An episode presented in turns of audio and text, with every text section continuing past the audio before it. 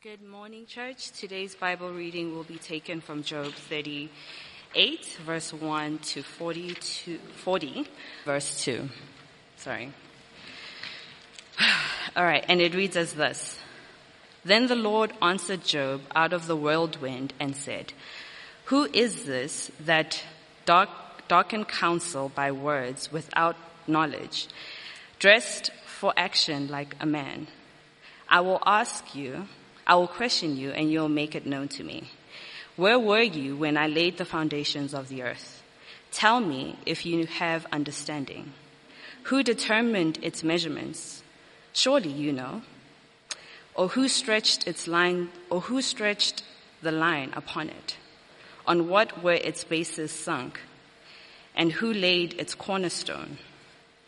When the morning stars and sung together with all the men, with all the sons of God, and all the sons of God shouted for joy.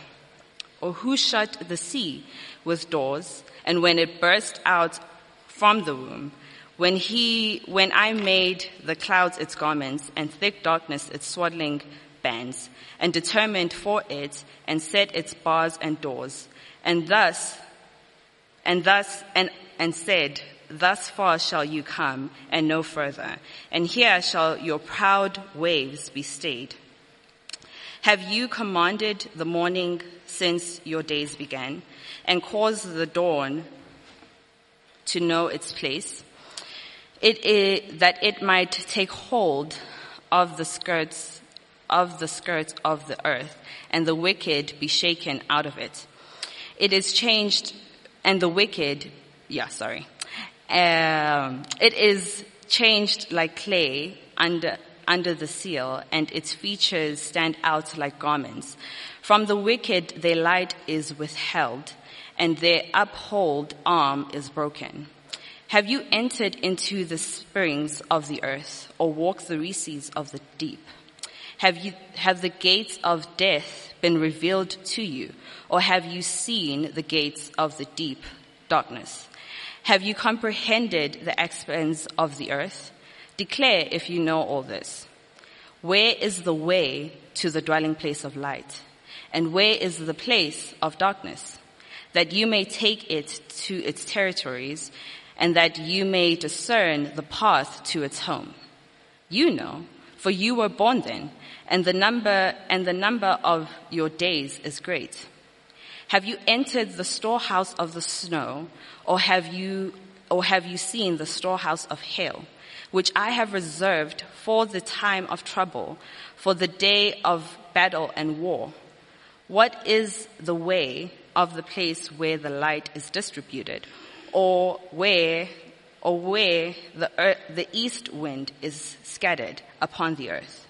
Where, where has the cleft where has cleft of channel for the torrents of rain, and a way for the thunderbolt, to bring rain on the land where no man is.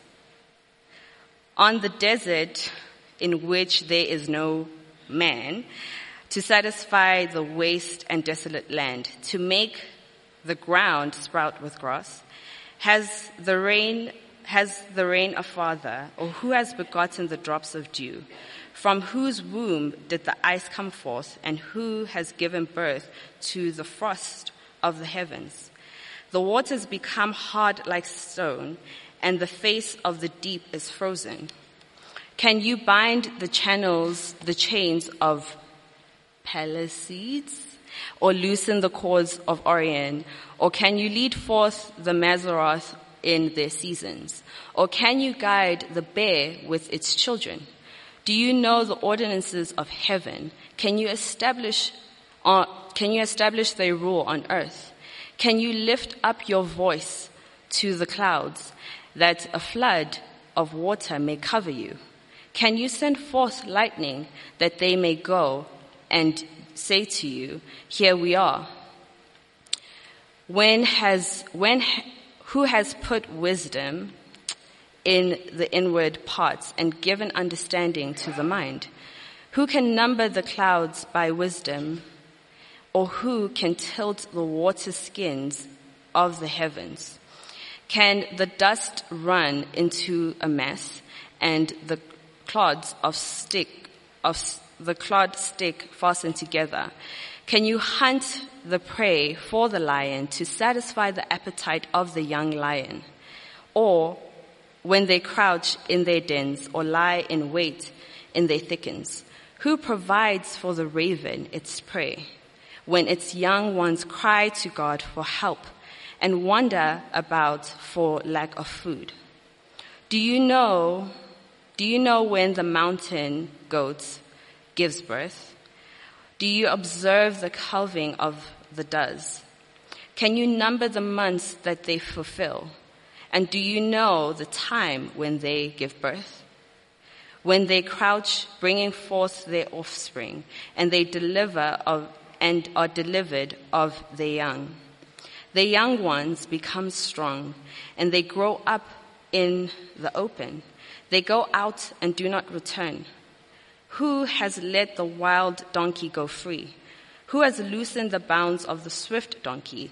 To whom I have given the arid plains of his, for his home, and the salt lands for his dwelling. He scorns the tumult of the city. He hears not the shouts of the driver. He, range, he ranges the mountains as his pasture and searches after every green thing. Is the wild ox willing to serve you? Will you spend the night at your manger? Will he spend the night at your manger?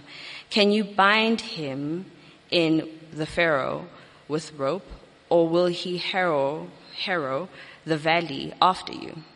Will he, will you depend on him because his strength is great? And will he, and will you leave to him your labor? Do you have faith in him that he will return to your grain and gather it to your t- threshing floor. The wings of the ostrich wave proudly, but they, but are, are they the pinion of plum, plumage of love? For she leaves her eggs in the earth and lets them be warmed on the ground, forgetting that a foot may crush them and that a wild beast may trample them. She deals cruelly with her young as if they were no, not hers. Though her labor is not in vain, yet she has no fear because God has made her forget wisdom and given her no share in understanding. When she rouses herself to flee, she laughs at the horse and his rider. Do you give the horse his might? Do you clothe his neck with a mane? Do you make him leap like a locust? His majestic snorting is terrifying. His paw in the valley and ex- exalt in his strength. He goes out to meet the weapon and laughs at fear and is not dismayed. He does not turn back from the sword.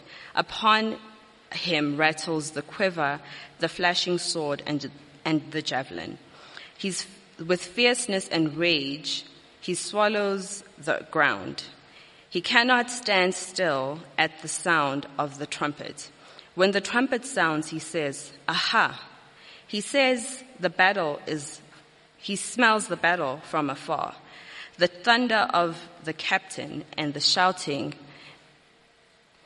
It is by your understanding that the hawk soars and, this, and spreads his wing towards the south. It is at your command that the eagle mounts up and makes his nest on high. On the rock he dwells and makes his home. On the rocky crag, crag and stronghold. From there he spies out his prey. His eyes behold it from far away. His young ones suck up blood where the slain are, there he is. And the Lord said to Job, Shall the fault finder contend with the Almighty? He who argues with God, let him answer it. This is the word of the Lord.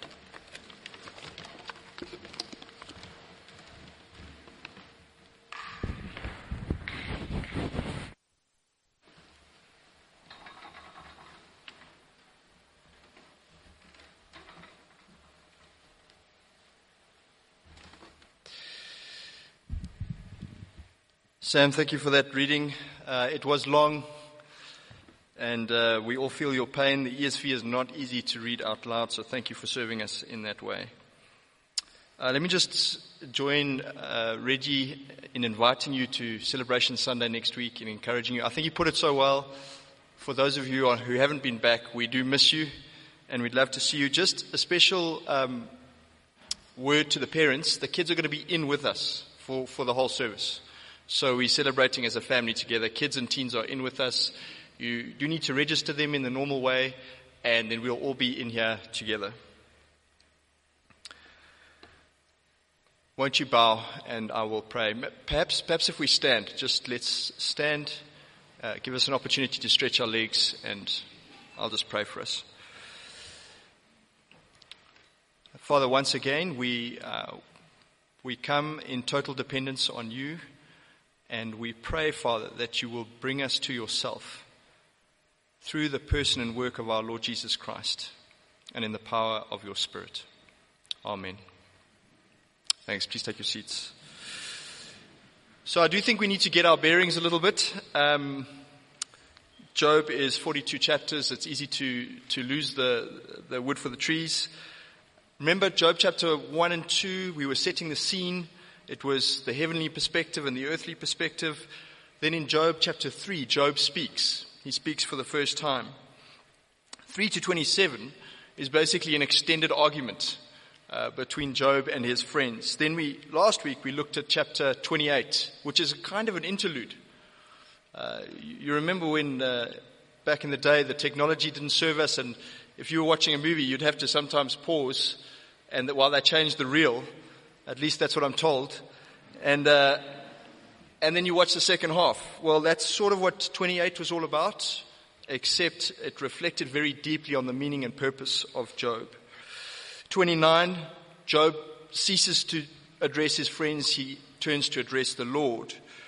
Uh, so what we've had so far, most of the book, Job and his friends wrestling, arguing, contending over the reason and purpose of his suffering, and now the climax. God Himself finally speaks. He speaks from the storm. The last word belongs to God. His word is final. His word settles the matter. It did for Job and it should for us.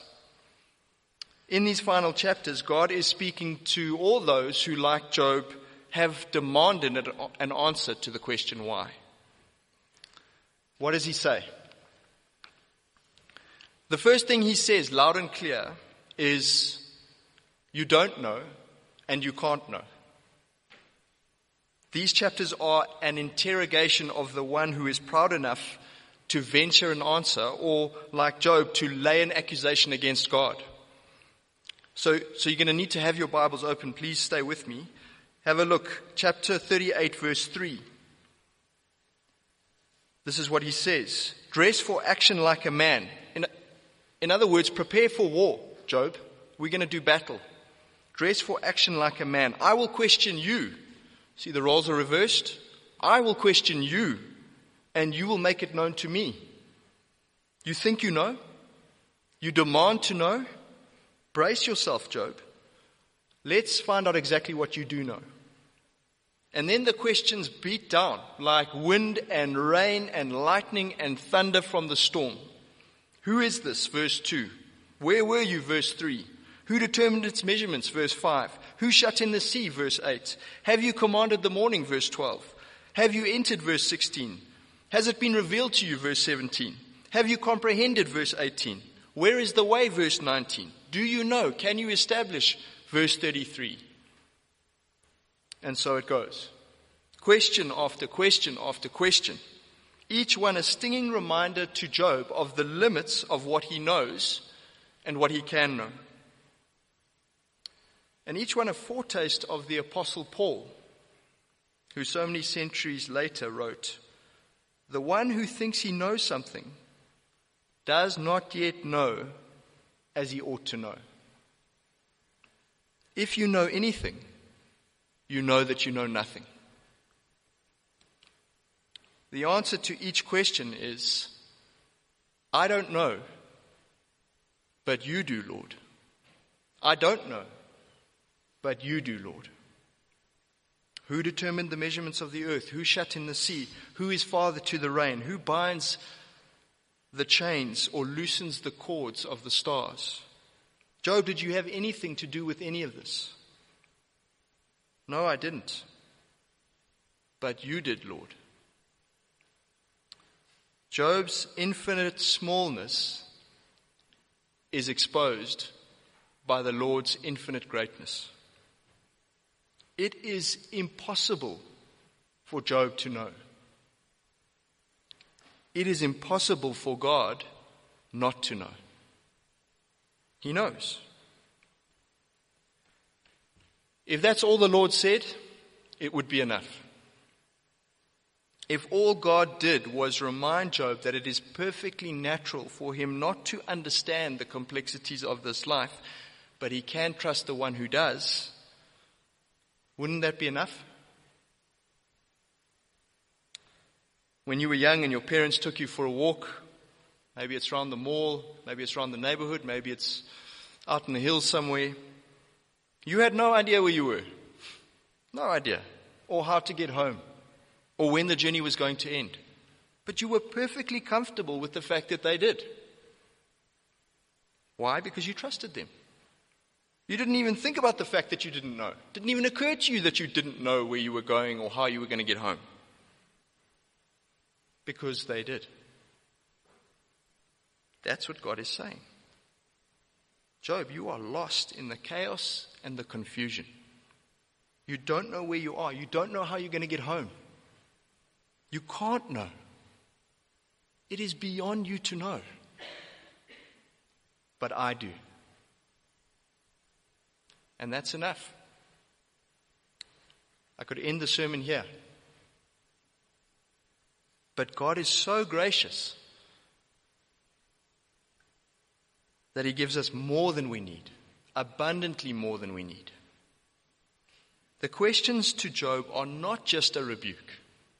They are also an invitation to deeper understanding. God invites Job to know more. And so God invites us to know more. So that's the first thing. The first thing God says is framed as an endless series of questions that can be summed up as Do you not know that you don't know?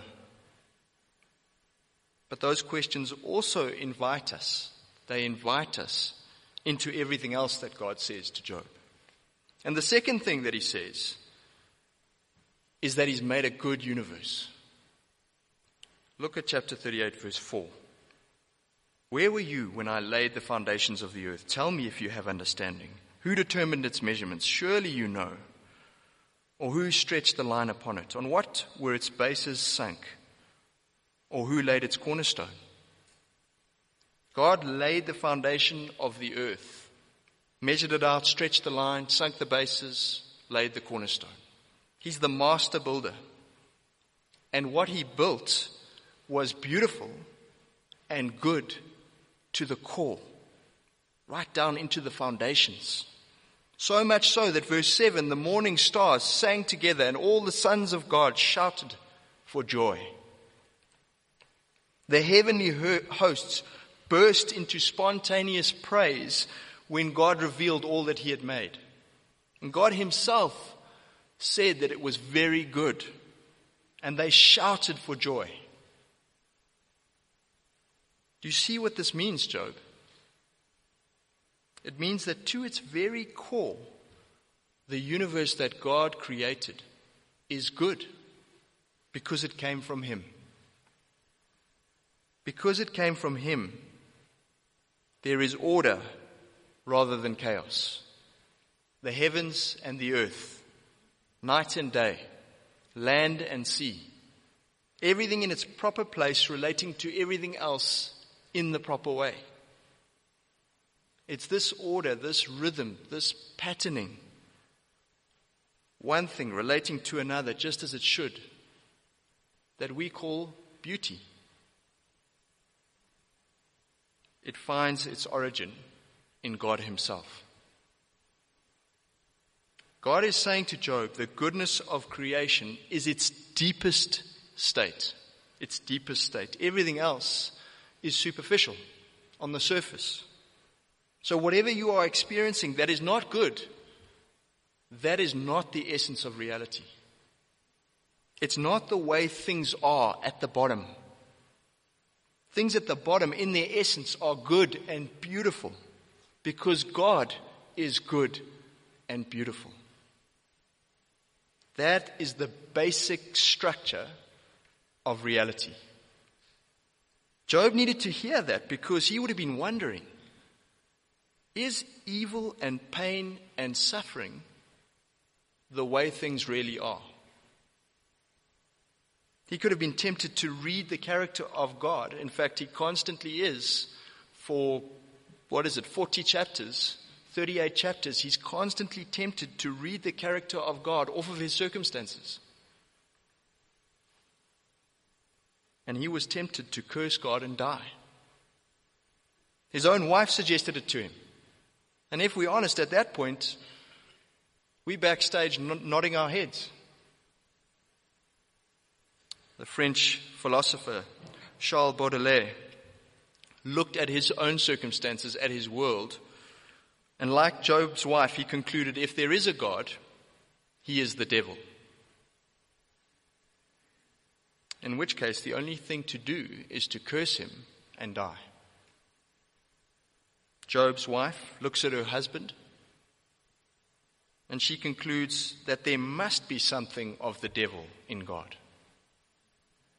His friends look at Job and conclude, well, there must be something of the devil in Job. God Himself says, you just cannot read the truth off of the surface of your circumstances. You can't do it. Don't do it. There may be chaos and suffering, but it wasn't there in the beginning. And it doesn't reach all the way down. The basic structure of reality is order and goodness and beauty. The third thing God says is evil and chaos have a place. Evil and chaos have a place, but it is limited. Look at chapter 38, verse 8. Who shut in the sea with doors when it burst out of the womb? when I made clouds its garment and thick darkness its swaddling band, and prescribed limits for it, and set bars and doors, and said, Thus far shall you come, and no further. Here shall your proud waves be stayed. The thing that we can easily miss is that in the ancient Near East and in the Bible, the sea is a symbol of evil and chaos. Straight after God has said creation is good and orderly, he goes on to say that even so, the potential for evil and chaos was always there.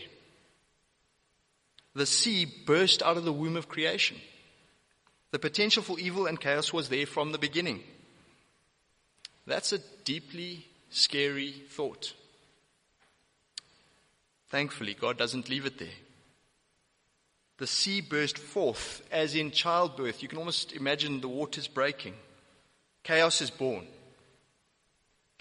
What does God do next? He covers it with a swaddling band. Chaos and evil are like a baby in the arms of God Almighty. So you have to be clear on this, Job. There is no yin and yang. There is no arm wrestle between good and evil. God sets the limits. He bars the doors. He says to evil and chaos, this far and no further. So, Job, even people of integrity should expect to be touched by the forces of evil and chaos. But they need not fear that they will be completely overwhelmed to the point of cursing God and dying. There is a limit to evil and chaos, and that limit is God Himself. The fourth thing God says from the storm is that evil will ultimately be destroyed. It will ultimately be destroyed. Have a look at verse 12. Have you commanded the morning since your days began and caused the dawn to know its place, that it might take hold of the skirts of the earth and the wicked be shaken out of it? It is changed like clay under the seal and its features stand out like a garment. From the wicked their light is withheld and their uplifted arm is broken. The wicked will ultimately be defeated. Job, from your perspective, justice has been perverted. There is no justice. You may even question, in fact, you do question the justice of God Himself. But every time I command the sun to rise, it is a reminder to you that justice will be done. Every time I command the sun to rise, it announces an end to darkness. And one day the sun will rise never to set again. One day there will be no more death or mourning or crying or pain. For the old order of things will have passed away. Creation began in pure, perfect goodness. It will end in pure, perfect goodness. For now, chaos serves the purposes of God within the limits which He has set. The fifth thing God says is, I even know the place of the dead. Look at verse 16. Have you entered into the springs of the sea or walked in the recesses of the deep? Have the gates of death been revealed to you or have you seen the gates of deep darkness? Job, you may know suffering. You do know suffering. But you have not yet known death. There is no part of the human experience that God does not know. There is no hidden corner of darkness and evil that he has not visited. There is nothing outside of his compass or his gaze. There is no place he hasn't been. He's even plumbed the depths of evil to the place of the dead. There is no sense in which evil or chaos can surprise him or ambush him or knock him off balance. Death itself is not beyond him. God has two more things to say. I use death for my own purposes. I use chaos and evil for my own purposes. In chapter 39, God uses the wild ox and the warhorse to make these points. Like death, the wild ox is a dangerous creature over which the men of that day had absolutely no control. This was an, an erratic, wild, de- deadly, dangerous animal. Like evil, the warhorse is the symbol of a hostile force bent on your destruction. Now, these creatures in chapter 39, I believe, they point us forward to two mysterious creatures that we encounter in chapters 40 and 41 Behemoth and Leviathan. So we begin with Leviathan. He is terrifying. Turn with me. Job chapter 41, verse 9. Leviathan is terrifying. 41, verse 9 Behold, the hope of a man is false. He is laid low even at the sight of Leviathan. No one is so fierce that he dares, dares to stir him up. I will not keep silence concerning his limbs or his mighty strength or his goodly frame. Who can strip off his outer garment? Who would come near him with a bridle? Who can open the doors of his face? Around his teeth is terror. He is terrifying, and men are powerless to tame him. Chapter 41, verse 25. When he raises himself up, the mighty are afraid. At the crashing, they are beside themselves. Though the sword reaches him, it does not avail, nor the spear, the dart, nor the javelin. He counts iron as straw and bronze as rotten wood. He is terrifying and unstoppable. And yet, this is no brute beast. I mean, we, we can make the mistake of thinking this is a killer whale or a mammoth or a giant crocodile or something. But this creature has moral capacity. Look at 41 verse 24. His heart is hard as stone, hard as the lower millstone. Verse 33. On earth there is not his like, a creature without fear. He sees everything that is high.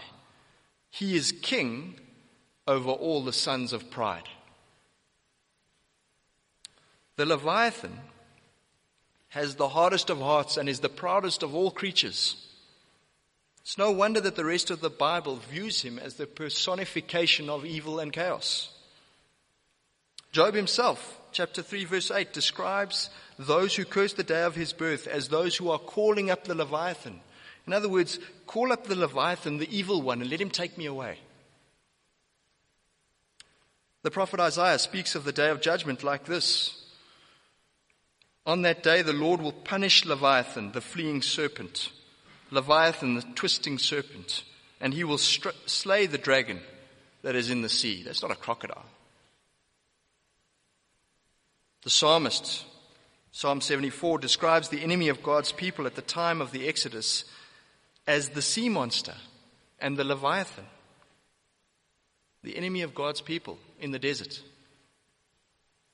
the Apostle John weaves all these threads of biblical imagery together when he writes in Revelation chapter 12 about that great dragon, the ancient serpent, who is called the devil and Satan, the deceiver of the whole world.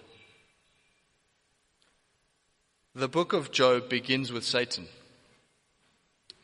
and it ends with Leviathan. He is a terrifying powerful force for moral evil. But as Martin Luther said, he is God's Satan. The Bible has no concept of a rivalry between God and Satan. The biblical idea is of God using Satan for his purposes. Remember the idea behind all these questions that rain down on Job in these chapters. Remember the idea? So look at 41 verse 1. Another, yet another question. Can you, Job, can you draw out Leviathan with a fishhook? No, Lord, but you can. Can you put a rope in his nose? No, Lord, but you can. The picture in those first seven verses of chapter 41, read them when you get a chance is of Leviathan in total submission to the Lord. He's almost the Lord's pet. The Lord plays with him like you might play with a bird. He puts him on a leash for little girls. Leviathan will be his servant forever. Psalm 104 describes the sea. Remember that symbol of chaos? The sea is a playpen. It's a playpen that God has made for, for Leviathan. Leviathan is evil personified. From our perspective, he is a terrifying force for moral chaos. But from God's perspective, he's a means to an end. The Lord will use evil for his purposes, for his good and pure and perfect purposes. And what is true of evil is also true of death. The Lord asks of Behemoth, he asks Job of Behemoth, Can one take him by his eyes or pierce his nose with a snare? And by now we know the answer. No, Lord, but you can. The Lord uses evil and death for his own purposes. So there it is seven words from the Lord for Job in his pain and his confusion. You don't know, and you can't know. At the very bottom, creation is good and beautiful. Evil has a place, but it is limited. Evil will one day be destroyed. I have plumbed the depths of evil I've gone to the farthest reaches of evil. I know every hidden dark corner. I even know the place of the dead. I will use death for my own purposes, and I will use evil for my own purposes. And those purposes are good. The Lord said all this to Job. And of course, He said even more to us. Because we don't know. But Jesus knows. When the Lord asks, Where were you when I laid the foundation of the earth? Only Jesus can respond, I was there. When the Lord asks, Who shut in the sea?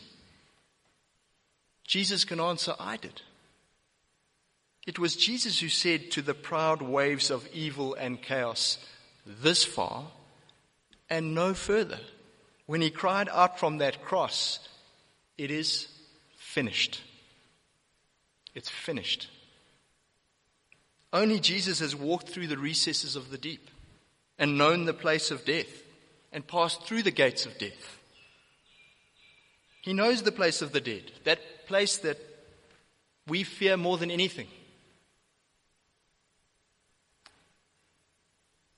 Jesus knows the fullness of what it is to be God, but he also knows the fullness of what it is to be a human being.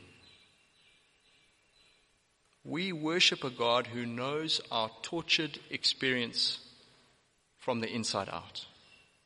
He knows. He knows.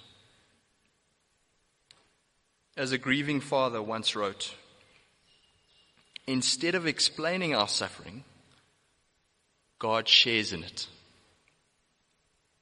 Instead of explaining our suffering, God shares in it. Jesus knows, and Jesus is the strange wisdom of God. Because in him, the Father uses death and evil for his own purposes. To our eyes, the cross looks like the final triumph of chaos. It can only look like the final triumph of chaos. Here is a righteous servant, servant suffering a sinner's death. I mean, that is the victory of chaos, per definition. That absurdity has won when a righteous man is suffering a sinner's death. That's what it looks like. But in the strangeness of divine wisdom, that is not what it is. The cross is the final victory of God. It is the death blow, not to God, but to Satan.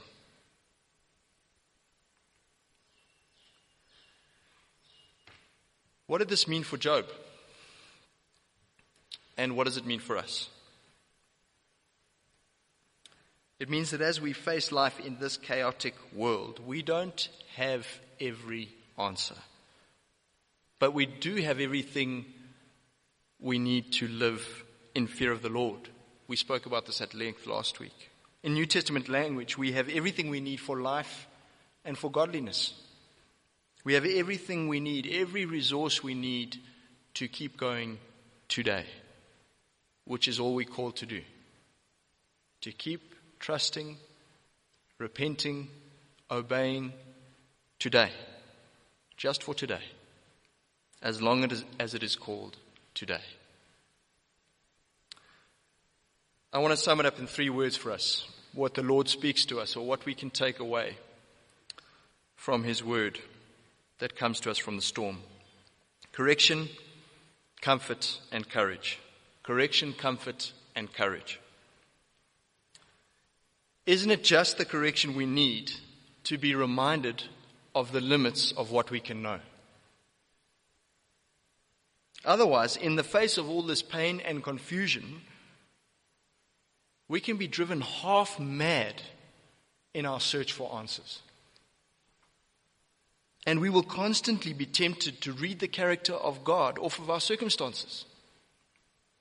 But if we hear the voice of the Lord from the storm this morning, then we can repent of our foolish demand to know.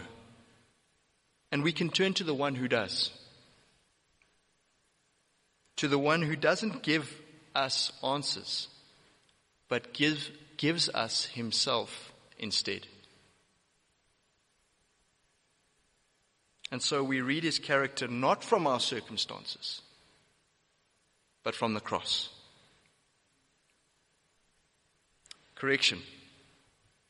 Then there's comfort, deep comfort. Isn't it a comfort to know that you are right to be frustrated? That you are right to cry out in anguish? That the exhausted outrage you are feeling is not out of place? It's there because at the bottom of your soul, you are still hearing the whispers of the fundamental goodness of what God has made. And so we can see it clearly.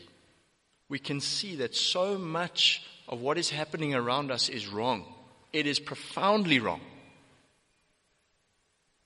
It is not as it should be. No one should lose their job, their means of providing for their family, because of a disease that started in a fish market or a, a wet food market in China. That should just not be. No nation, no people should suffer because of the greed of a handful of their leaders.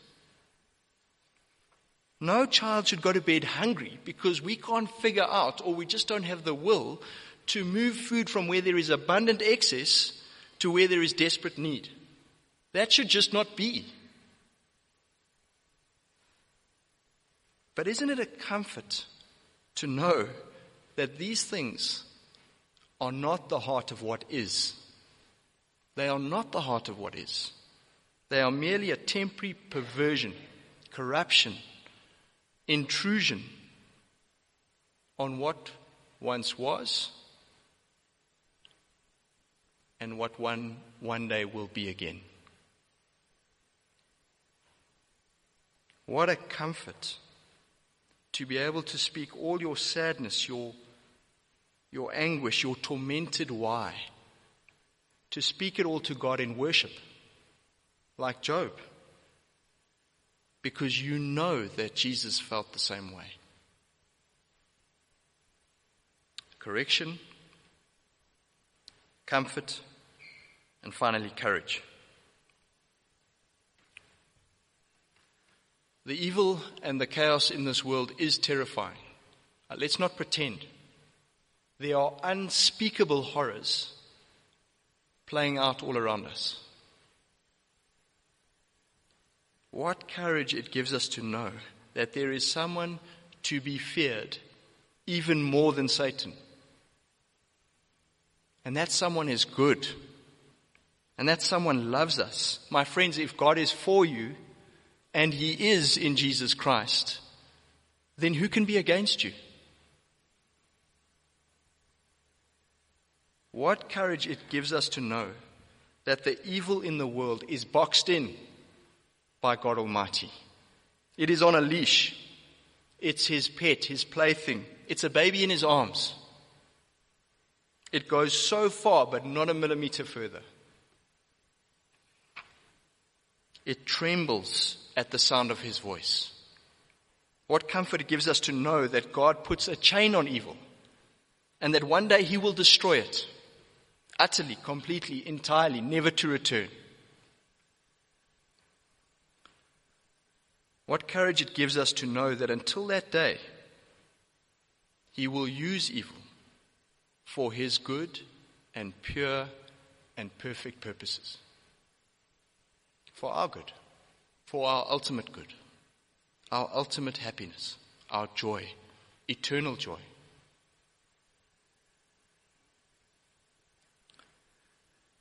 And that's a comfort. That is a deep comfort because one of the great tortures of suffering is this question why? So much of our suffering just seems completely random and pointless and meaningless and arbitrary. And it's this lack of any meaning that torments us. that heaps pain upon our pain. God doesn't tell us why, but He does tell us where. He tells us where the pain will end. He has revealed the wisdom of His plan. Christ, the righteous, suffering servant, has died. Christ is risen. Christ will come again. In the book of Job, and particularly the word of the Lord from the storm, gives new meaning to this promise that we cherish so dearly. Let me read it for us. And we know, we know that for those who love God, all things, all things, and he catalogs, catalogs them at the end of the chapter, and they are not pretty things. They are the things of evil and chaos. We know that for those who love God, all things work together for good. For those who are called according to his purpose. For those whom he foreknew, he also predestined to be conformed to the image of his Son, our ultimate goodness, our ultimate happiness, our ultimate joy. And those whom he predestined, he also called. And those whom he called, he also justified. And those whom he justified, he glorified. We are not told why. But we can trust the one who comes to us in our suffering and takes us by the hand and leads us into glory. In the midst of all the chaos, we can trust the wisdom of this God. Corrie ten Boom was a young Dutch girl uh, who suffered all the arbitrary, meaningless, capricious, chaotic empty pain of the German concentration camps, all that evil and chaos. And yet, afterwards, this is just as a young lady, afterwards, because she knew the God and Father of our Lord Jesus Christ, because she knew the God who spoke to Job from the storm, she could offer us this profound encouragement, this incredible courage. Never, never be afraid to trust an unknown future to a known God. Never be afraid to trust an unknown future to a known God.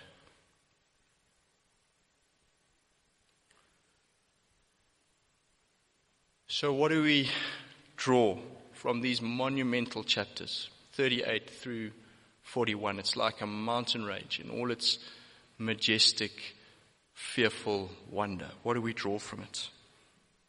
Correction, comfort, and courage. God knows. God cares. God is working out his perfect plan. Let's pray to him now.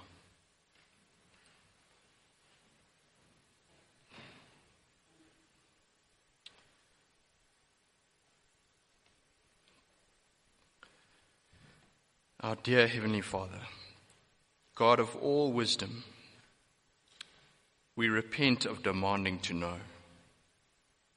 We hear this morning that we cannot know.